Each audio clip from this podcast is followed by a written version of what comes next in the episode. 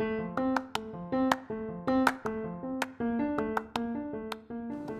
are listening to B2B Top Sales Podcast. คนมีปัญหาว่ากำลังจะเข้าไปพบลูกค้าแล้วแหละ แต่ว่าไม่แน่ใจว่าจะพูดอะไรดี จะมีขั้นตอนในการคุยกับลูกค้ายังไงดี หรือใครที่เคยได้ยินคำว่าที่ปรึกษาการขาย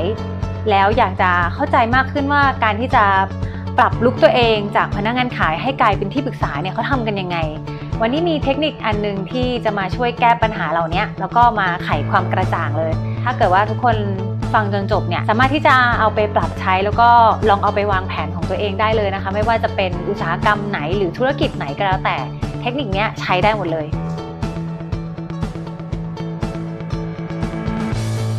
หลายคนอาจจะเคยได้ยินเทคนิคนี้นะคะ เทคนิคนั้นมีชื่อว่า spin S P I N นั่นเองนะคะ บอกเลยว่าเทคนิคนี้เนี่ยมันทำให้ดวงเนี่ยกลายเป็น top sales และทำให้เราเนี่ยโดดเด่นในการที่เราไปหาลูกค้าแต่ละครั้ง ถ้าคนที่เคยได้ยินมาแล้วเนี่ยวันนี้อยากจะให้ลองเอามาทบทวนดูนะคะ ถ้าเกิดว่าเคยได้ยินแล้วยังไม่ได้เคยเอาไปปรับใช้อย่างจริงจังหรือว่าเคยได้ยินแล้วแต่ก็ไม่แน่ใจว่าจะใช้ยังไง ถ้าคนที่ไม่เคยได้ยินเทคนิคนี้มาก่อนเลยนะ บอกว่าทุกคนโชคดีมากเลยนะคะ ที่จะมีโอกาสได้เรียนรู้เทคนิคระดับโลกนี้เนาะเทคนิคสปินเนี่ย เกิดขึ้นมาจากการที่คุณเนียลแรคแคมเนี่ยผู้แต่งหนังสือเรื่อง Spin Selling เนี่ยนะคะ แกไปทำสำรวจอะไรมามากมายทำวิจัยกับพนักงานขายมากมายไอ้เจ้าเทคนิคสปินเนี่ยนะคะ อธิบายง่าย ๆ เลยมันก็คือขั้นตอนในการที่เราเอามาถามคำถาม ลูกค้าทำให้เรากลายเป็นนักตั้งคำถามที่ดี แล้วไอ้เจ้าเทคนิค SPIN เนี่ยแหละจะทำให้เราแตกต่างแล้วก็โดดเด่นจากพนักงานขายทั่วไปที่ส่วนใหญ่แล้วเน้นพูด ถูกไหมคะ เทคนิค SPIN นี้เกิดจากการที่ทางคุณ Neil Rackham เนี่ยแกรวบรวมข้อมูลสถิติ หลังจากที่ไปวิเคราะห์วิธีการคุยของ top sales มากมาย ใช้เวลานานกว่า 12 ปีนะคะ ในการที่จะทำงานวิจัยครั้งนี้ออกมา แล้วแกก็พบว่าสิ่งที่ทำให้คนที่กลายเป็น top sales แล้วมียอดขายที่โดดเด่นกว่าเซลล์ทั่วๆไปหลายเท่าเนี่ย สิ่งนั้นก็คือการตั้งคำถามที่ดี นำไปสู่การปิดการขายที่ง่ายขึ้นนั่นเองนะคะ เพราะจริง ๆ แล้วหลาย ๆ คนจะเคยได้ยินละค่ะว่า การขายที่ดีคือการตั้งคำถามที่ดี เพราะการที่เรามัวแต่ present ของของเราไปเรื่อย ๆ ลองคิดสภาพนะคะ ถ้าเรามีคุยกับใครสักคนหนึ่งแล้วเขาเอาแต่พูดเรื่องของตัวเอง รู้สึกยังไงคะสักห้านาทีก็น่าจะพอถูกไหม ถ้าเขาพูด 30 นาทีล่ะคะ เป็นไง เราอาจจะจิตหลุดไปตั้งแต่ 10 นาทีแรกแล้วถูกไหมคะ เพราะการที่เรากลายมาเป็นผู้ตั้งคำถามให้กับคู่สนทนาของเราเนี่ยสิ่งหนึ่งที่เราจะช่วยกับคู่สนทนาก็คืออย่างแรกเลยก็คือให้เขาอยู่กับเรา ให้เขามีใจจดจ่ออยู่กับสิ่งที่เรากำลังคุยกับเขา เพราะการที่เราถามคำถามเขาไปเนี่ยเขาไม่สามารถจิตหลุดไปถึงอาหารมื้อเย็นได้ เขาไม่สามารถจิตหลุดไปถึงมิทติ้งในอีกหนึ่งชั่วโมงข้างหน้าได้ถูกไหมคะ เพราะฉะนั้นการตั้งคำถามข้อดีข้อแรกก็คือ เราสามารถทำให้ลูกค้าเนี่ยโฟกัสอยู่กับเรา แล้วอีกอย่างหนึ่งที่เป็นข้อดีของการตั้งคำถามให้ลูกค้าแบบนี้ก็คือ บางครั้งเนี่ยปัญหาที่ลูกค้ากำลังเผชิญอยู่เนี่ยเขาอาจจะโฟกัสอยู่แค่ปัญหาของเขาอะค่ะ เหมือนที่เวลาเราเครียดอะไรสักอย่างหนึ่งเราจะโฟกัสอยู่ที่ปัญหาของเราถูกไหมคะแต่เมื่อไหร่ก็ตามที่มีคนมาถามคำถาม เพื่อให้เราฉุกคิด เราก็จะหลุด จากการที่เรามัวแต่โฟกัสที่ปัญหาของเรา มาโฟกัสที่วิธีแก้ปัญหา การที่เราใช้เทคนิคสปินในการที่ช่วยลูกค้าถามคำถามแบบเนี้ย มันทำให้เราช่วยลูกค้าให้หลุดออกจากโฟกัสที่ตัวปัญหาแล้วก็มาช่วยกันหาวิธีแก้ปัญหาได้ นี่คือข้อดีหลักๆของ Spin Selling ในการใช้การขายแบบตั้งคำถามเลยนะคะ และไอ้เจ้า Spin เนี่ยมันมีขั้นตอนยังไง ขั้นตอนที่ 1 ตัว situation question situation แปลเป็นไทยก็คือสถานการณ์ เข้าใจง่ายๆก็คือตัว S เนี่ย ตัว situation เนี่ย เป็นการสเต็ปแรกเนี่ย เป็นการที่ถามคำถาม เพื่อให้เข้าใจสถานการณ์โดยรวมของลูกค้า เขาทำธุรกิจอะไร มีสถานการณ์อะไรที่เกิดขึ้นในธุรกิจเขาบ้าง มีนโยบายรัฐบาลอะไรที่มาขึ้นมาใหม่แล้วมันมีผลกระทบต่อธุรกิจของลูกค้าเราบ้าง หรือ คู่แข่งตอนนี้ทำอะไรอยู่ คู่แข่งของลูกค้า คนที่เรากำลังจะคุยเนี่ยค่ะทำอะไรอยู่ พวกข้อมูลพวกนี้เราจะต้องหามาก่อน เราจะไม่สามารถที่จะเข้าไปหาลูกค้าแบบหัวว่างๆได้ นี่คือสิ่งที่สปินเทคนิคเปลี่ยนไปจากเมื่อ 30 ปีก่อนนะคะ คือข้อมูลพวกนี้เราสามารถที่จะหาได้และจากออนไลน์จากอินเทอร์เน็ต จาก LinkedIn จาก Google จากเว็บไซต์ลูกค้าอะไรก็แล้วแต่ เราจะต้องหาเข้าไปก่อน จริง ๆ หาตั้งแต่ตอนโทรหาลูกค้าเจ้านั้นแล้วล่ะค่ะ ยกตัวอย่างคำถาม situation ตัว S นะคะดวงกำลังจะขายเครื่องจักรตัวหนึ่งมูลค่า 5 ล้านบาทให้ลูกค้าเจ้าหนึ่งแล้วคำถามที่ดวงจะใช้ถามในตัว S ดวงก็อาจจะถามว่า ไม่ทราบว่าเครื่องจักรที่ลูกค้าใช้อยู่ตอนนี้อายุงานเท่าไหร่แล้วคะ ตอนนี้มีลายผลิตเนี่ย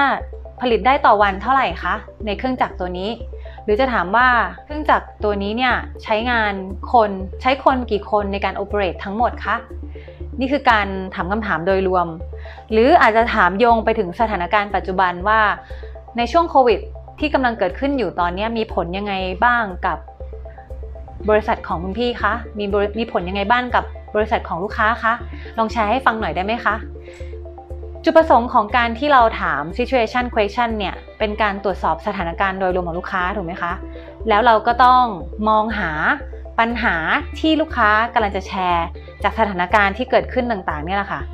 เราต้องจับจุดให้ได้ว่าอันไหนมันเป็นปัญหาของลูกค้า แล้วก็เป็นปัญหาที่เรา แก้ไขให้ลูกค้าได้ เข้าไปช่วยตรงกับของที่เราขาย ที่เรามองว่ามันเป็นปัญหาที่เราช่วยลูกค้าได้ อันนี้คือ trick ของการถาม situation question นะคะ พอมองเห็นภาพตัว S แล้วเนาะนี่คือตัว S ตัวแรก แล้วก็มาถึงตัวที่ 2 step ที่ 2 คือตัว P P เนี่ยย่อมาจาก problem แปลว่าปัญหา เพราะฉะนั้นคำถามใน step ที่2เนี่ยจะเจาะไปที่ปัญหาของลูกค้าและลิงก์ไปกับของที่ดงขายเมื่อสักครู่ก็คือตัวเครื่องจักรถูกไหมคะมูลค่า 5 ล้านเนี่ย เราก็อาจจะถามลูกค้าว่า เครื่องจักรที่ลูกค้าใช้อยู่เนี่ยไม่ทราบว่ามันมีความถี่แค่ไหนในการที่เขาเสียคะเพราะเรารู้ว่ามันเก่าแล้วใช่ไหมคะ15 ปี แล้วก็ถามไปอีกค่ะว่า แล้วกรณีที่เครื่องจักรมันเสียเนี่ยใช้เวลากี่วันกี่เดือน กี่สัปดาห์ในการที่จะซ่อมเครื่องจักรคะเราพยายามถามคำถามพวกนี้เพราะเรารู้ว่ามันเป็นปัญหาของเขาถูกไหมคะเขาก็จะเริ่มค่อยๆคคิด สิ่งที่มันเกิดขึ้นและว่ามันมีปัญหาอะไรบ้าง เห็นไหมคะ พอมาถึงตัว P เนี่ย มันมีจุดผิดพลาดของเซลล์ทั่วไปอยู่อันหนึ่งก็คือ เราจะถาม situation ว่าลูกค้าตอนนี้มีสมมติว่าเราเจอว่าลูกค้ามีเครื่องจักรเก่าอยู่ แล้วเราก็รู้ว่าโอเค เครื่องจักรเก่าเนี่ยมันมันเสียบ่อย หรือเราได้ยินมาว่าเครื่องจักรเก่าเนี่ยมัน ผลิตได้ช้า พนักงานขายส่วนใหญ่เนี่ยจะจ้ำจากไอตัว problem ที่เขาได้ยินเนี่ยแล้วปิดการขายเลย อาจจะบอกลูกค้าว่าโอเคลูกค้าคะเครื่องจักรของเราเนี่ยมันมีกำลังการผลิตมากกว่าเครื่องจักรเก่าพี่สองเท่าเลยนะคะ แล้วมันก็ไม่เสียบ่อยแน่ๆ หนูรับประกันให้ 2 ปีเลย ถามว่าลูกค้าจะซื้อเลยไหมหลังจากที่เราคุย S แล้วก็เจอตัว P problem ของเขา กับเครื่องจักรราคา 5 ล้าน ถ้าลูกค้าตัดสินใจซื้อเลยนี่ก็แปลว่าสงสัยเขาคงจะมีปัญหาอันนั้นจริง ๆ แหละ แต่ส่วนใหญ่แล้วเนี่ยลูกค้าก็จะไม่คิดว่าจะต้องซื้อ เพราะว่าเขาก็ใช้ได้ดีอยู่อะค่ะ ส่วนใหญ่เขาก็จะบอกว่ามันก็มันก็ไม่ได้แย่อะไรนะ แต่มันก็ทำให้งานผมก็เดินได้อะมันก็พอมันก็พอใช้ได้อะแปลว่าอะไรคะแปลว่า S กับ P สองขั้นที่เซลล์ส่วนใหญ่ทำกันเนี่ย มันทำให้ขายไม่ได้ถูกไหมลูกค้าก็จะปฏิเสธว่าเดี๋ยวผมขอคิดดูก่อนละกัน เดี๋ยวผมยังไม่มีเงิน เดี๋ยวค่อยมาว่ากัน เป็นไปได้ว่าลูกค้าก็จะมีข้อปฏิเสธมากมาย เพราะว่าเรายังไม่ได้ทำไอ้สเต็ปที่ 3 และ 4 เนี่ยแหละค่ะ ความเท่ของมันก็คือว่าถ้าเราสามารถที่จะดึงลูกค้าไปในสเต็ปตัว I และตัว N ได้เนี่ย เราจะทำให้มีโอกาสที่เราจะปิดการขายได้มากขึ้น มาดูกันต่ออีก 2 step เลยเนาะ step ที่ 3 คือตัว I ตัว implication question เป็นชุดคำถามที่เอามากระตุกต่อมสงสัยหรือว่ากระตุกต่อมความความกังวลให้ลูกค้า ให้เขาเห็นว่าถ้าไอ้ปัญหาที่เขาเจออยู่แล้วเขาไม่แก้ไขเนี่ย มันจะเกิดอะไรขึ้นคำถามตัว I ก็จะเป็นลักษณะแบบนี้ค่ะ ถ้ากรณีที่เครื่องของพี่มันหยุดทำงานไปเนี่ย2วันเนี่ยแล้วมันซ่อมไม่ได้เนี่ย มันมีผลกระทบยังไงกับพี่บ้างคะหรือเราอาจจะถามขยี้ไปอีกค่ะว่า ถ้าเกิดว่าเครื่องจักพี่เสียแบบหนึ่งชั่วโมง2ชั่วโมง แล้วมันมีออเดอร์เข้ามาเยอะๆเนี่ย พี่คิดว่าตรงนั้นมันจะมีผลกระทบยังไงกับพี่บ้าง แล้วพี่มีเคยคิดเรื่องของ loss ตรงนั้นไหมคะว่ามันมีมูลค่าเท่าไหร่ เห็นไหมคะเรากำลังขยายปัญหาที่เขามองว่ามันก็ใช้งานได้อยู่นี่นา ให้มันดูใหญ่ขึ้น ให้เขาเห็นว่ามันเป็นปัญหาที่เขาควรจะต้องแก้ไขนะ แล้วมันมีมูลค่าที่เขาต้องพูดออกมาให้เราฟังค่ะ ว่าหนึ่งชั่วโมงเขาผลิตได้กี่ล้านล่ะ ก็คูณไปสิ หรือการที่เราอาจจะเจาะไปที่คนที่เขาใช้คนจำนวนมากในการดูแลเครื่องจักรนั้นนะคะ แล้วเราก็ถามคำถามว่า ถ้าเกิดว่ามีคน ลาไปละคะพี่ แล้วคนที่เหลือเนี่ยจะคุมงานยังไงคะแล้วพี่ต้องจ่ายอะไรให้เขาเป็นพิเศษไหมคะเขาก็จะเริ่มคิดแล้วอ๋อก็ต้องจ่าย OT ให้พวกที่เหลือนะ แล้วงานก็ทำได้ช้าลง นี่คือตัว I ค่ะ เราจะต้องขยายตัวปัญหาที่เขาที่เขาแชร์ให้เราฟังนี่แหละ แล้วเขาก็จะเป็นคนที่ขยายปัญหาให้เราเองเห็นไหมคะ เขาจะเริ่มตระหนักขึ้นมาแล้ว หรือเราอาจจะช่วยตรงนี้แหละขั้นนี้แหละ เราช่วยให้เขาโฟกัสไปที่ปัญหาที่เขามีอยู่ ให้มันเห็นว่าปัญหาตรงไหนเราต้องเจาะให้โดนอะนะคะว่าปัญหาอันไหนที่มันเป็นปัญหาที่มันน่าจะเร่งด่วนสำหรับเขา ปัญหาไหนที่มันน่าจะเป็นปัญหาที่มันซีเรียสสำหรับเขา เราไปช่วยเขาคิด เราไปช่วยเขาโยนคำถามพวกนี้เข้าไปค่ะให้เขาเห็นภาพ แล้วก็มาถึงสเต็ปสุดท้ายแบบสเต็ป ที่เรากำลังจะให้ลูกค้าช่วยเราปิดการขายนะ step ตัวนี้คือตัว N ตัว N เนี่ยย่อมาจาก need pay off ภาษาอังกฤษจะแปลว่าอะไรไม่ต้องสนใจมันค่ะ need pay off คือการที่เราจะให้เขาเห็นถึงถ้ามันมี solution อะไรบางอย่าง มาช่วยเขาแก้ปัญหาตรงนั้นได้เนี่ย มันจะมีผลยังไงเขาบ้าง ตัว N เนี่ยคือทำให้เขารู้ว่ามันจะมีผลยังไงเขา ถ้าเขาแก้ปัญหานั้นได้ นึกภาพออกไหมคะ ตามทันเนาะคำถามก็จะเป็นในลักษณะประมาณว่า ถ้าเกิดว่ามันมีเครื่องจักร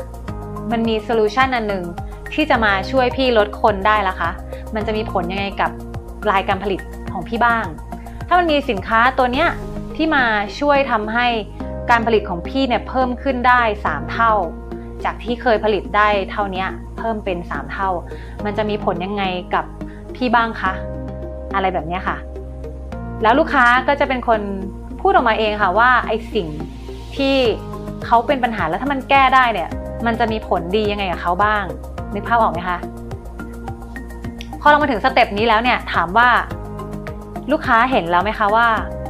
ปัญหาเขามีอะไร แล้วเขาเห็นไหมว่าถ้าเขาแก้ได้เขาจะได้อะไร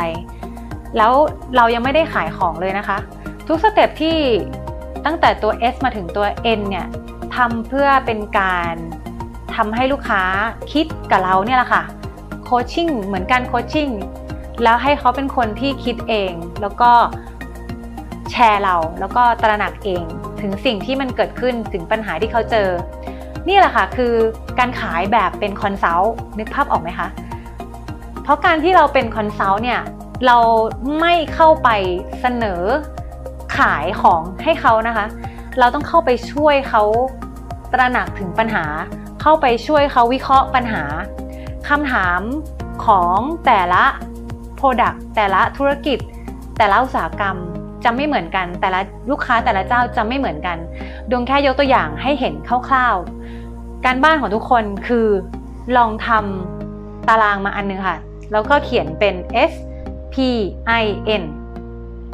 แล้วลอง list ดูค่ะว่า ลูกค้าที่เรากำลังจะเข้าไปพบพรุ่งนี้เนี่ยหรืออีก 2 วันเนี่ยถ้ามีนัดกับใครอยู่เนี่ยลองนั่ง list เลยค่ะว่า เราจะถามคำถามแต่ละ stepยังไง เราต้องเช็คอะไรบ้าง เพราะลูกค้าแต่ละเจ้าเนี่ยชุดคำถามจะไม่เหมือนกันเลยนะคะ แต่ว่า product ของเรายังคงเดิมถูกไหมคะแต่ว่าเราต้องดีไซน์คำถามเนี่ยให้มันเหมาะกับลูกค้าที่เราจะไปพบ นี่คือการบ้านที่อยากจะให้ทุกคนลองทำดูนะคะ บอกเลยว่ามันไม่ง่ายค่ะ แต่ว่าถ้าทำได้เนี่ยเราจะกลายเป็นเซลล์ที่โดดเด่นกว่าคนทั่วไป เราจะไม่ได้มาขายของต่อไป เราจะมาเป็นที่ปรึกษาให้เขา เราจะมาชวนเขาคุย เราจะมาเข้าใจเขา เราจะมาช่วยเขาแก้ปัญหาในสิ่งที่เขาเห็นว่ามันมีความสำคัญ มีความเร่งด่วนกับเขาถูกไหมคะ เพราะฉะนั้นเราจะไม่โดนปฏิเสธว่าขอคิดดูก่อน เราจะไม่โดนปฏิเสธว่าพี่ยังไม่สนใจ เพราะว่าสิ่งที่เรากำลังคุยกับเขา มันเป็นสิ่งที่เขาอยากจะแก้ปัญหา และเสริมนิดนึงคือว่าจริง ๆ มันไม่ต้องเป็นสเต็ป SPIN แบบนี้นะคะ เราเข้าไปบางทีลูกค้าอาจจะคุยกับเราแบบเอา P มาคุยก่อน โยนปัญหามาคุยกับเราเลย เราก็สามารถที่จะอย่าเพิ่งไปเชื่อปัญหาของลูกค้าตรงนั้น เราอาจจะช่วยเขาขอคุยตัว S หน่อย ขอทราบสถานการณ์โดยรวมหน่อยทำไมมันถึงมีปัญหาเหล่านี้ขึ้นมา แล้วเราค่อยไปแนะนำใช้ตัว N ตัว I ที่หลังก็ได้ถูกไหมคะมันไม่ได้เรียงเป็น SPIN แบบนี้นะคะ แต่ถ้าเราแบบเข้าไปแบบแบงค์ๆเลย เราก็สามารถที่จะ follow แบบนี้ได้เลย แต่เราเข้าแล้วแต่เราสามารถที่จะ adapt เอาอะไรก่อนหลังได้ แต่มันต้องใช้เทคนิคทั้ง 4 เนี้ยเพื่อเข้าใจลูกค้าแล้วก็เพื่อช่วยในการที่ โน้มน้าวลูกค้าให้ให้เห็นถึงความสำคัญของปัญหาที่เขาตั้งใจจะแก้นั่นแหละค่ะ แล้วหลังจากนั้นเนี่ยเราจะ present อะไรก็ได้แล้ว เพราะเรารู้แล้วว่าลูกค้าจะเอาอะไรแล้วลูกเรารู้แล้วแหละว่าอะไรสำคัญกับเขา และนี่คือจุดแตกต่างของเซลล์ทั่ว ๆ ไปและเซลล์ที่วางตัวเป็นที่ปรึกษาของลูกค้านะคะ ลูกค้าเราคุยกับเราเขารู้เลยค่ะว่าเราทำการบ้านมา เขารู้ว่าเราเนี่ยรู้ในสิ่งที่เราขายแล้วก็ รู้ไปถึงธุรกิจของลูกค้าด้วย มีใครจะไม่อยากคุยกับเราถูกไหมคะ เรารู้ว่าคู่แข่งของลูกค้าเป็นใคร เรามีเรื่องมาคุยเยอะแยะเลยที่เกี่ยวกับธุรกิจของเขาอะ่ะ มันน่าคุยกับเราไหมล่ะ ดีกว่าบางคนที่แบบเข้ามาแล้วแบบคุยแต่เรื่องของตัวเอง นึกภาพออกไหมคะ ฟังคลิปนี้จบเนี่ยก็ยังอาจจะทำได้ไม่ดีนะ เพราะทุกคนต้องเอาลองไปฝึกใช้จริง ๆ ว่าคำถามไหนมัน work คำถามไหนมันไม่ work อย่างที่ดวงเขียน quote ไว้เมื่อวันสองวันก่อนนะคะ อย่างที่บรูซ ลีเขาเคยบอกไว้ คือเขาไม่กลัวคนที่เรียนเตะมาหมื่นท่า แต่เขากลัวคนที่เรียนเตะท่าเดียวหมื่นครั้ง เช่นเดียวกันกับไอ้ SPIN technique เนี้ยถ้าเราฝึกมันจนคล่องเอาแบบท่าเดียวเลยนะ รับรองว่าเราจะโดดเด่นแล้วก็ปิดการขายได้มากขึ้น และนี่คือเสน่ห์ของ SPIN technique และถ้าเกิดว่าใครที่เอาไปลองใช้แล้ว แล้วก็ติดอะไรเนี่ย inbox มาคุยกับดวงได้ หรือว่าทิ้งคอมเมนต์ไว้นะคะ ชอบไม่ชอบยังไงบอกได้ แล้วก็อย่าลืมกดไลค์กดแชร์โพสต์นี้ออกไปด้วย ดวงเชื่อว่ามันมีประโยชน์ต่อคนอื่นๆด้วยนะคะ ที่จะอยากที่จะก้าวหน้าในสายงาน แล้วก็อยากที่เป็นนักขายที่ดีขึ้นเรื่อยๆในทุกวันเนาะรวมถึงทั้งในพอดแคสต์ด้วยนะคะ ถ้าเกิดว่าใครที่ฟังตอนขับรถใครที่ฟังตอนวิ่งอยู่ ก็ขอบคุณมากที่ติดตามกันนะคะ แล้วเดี๋ยวยังไงพบกันใหม่ EP หน้านะคะ สวัสดีค่ะ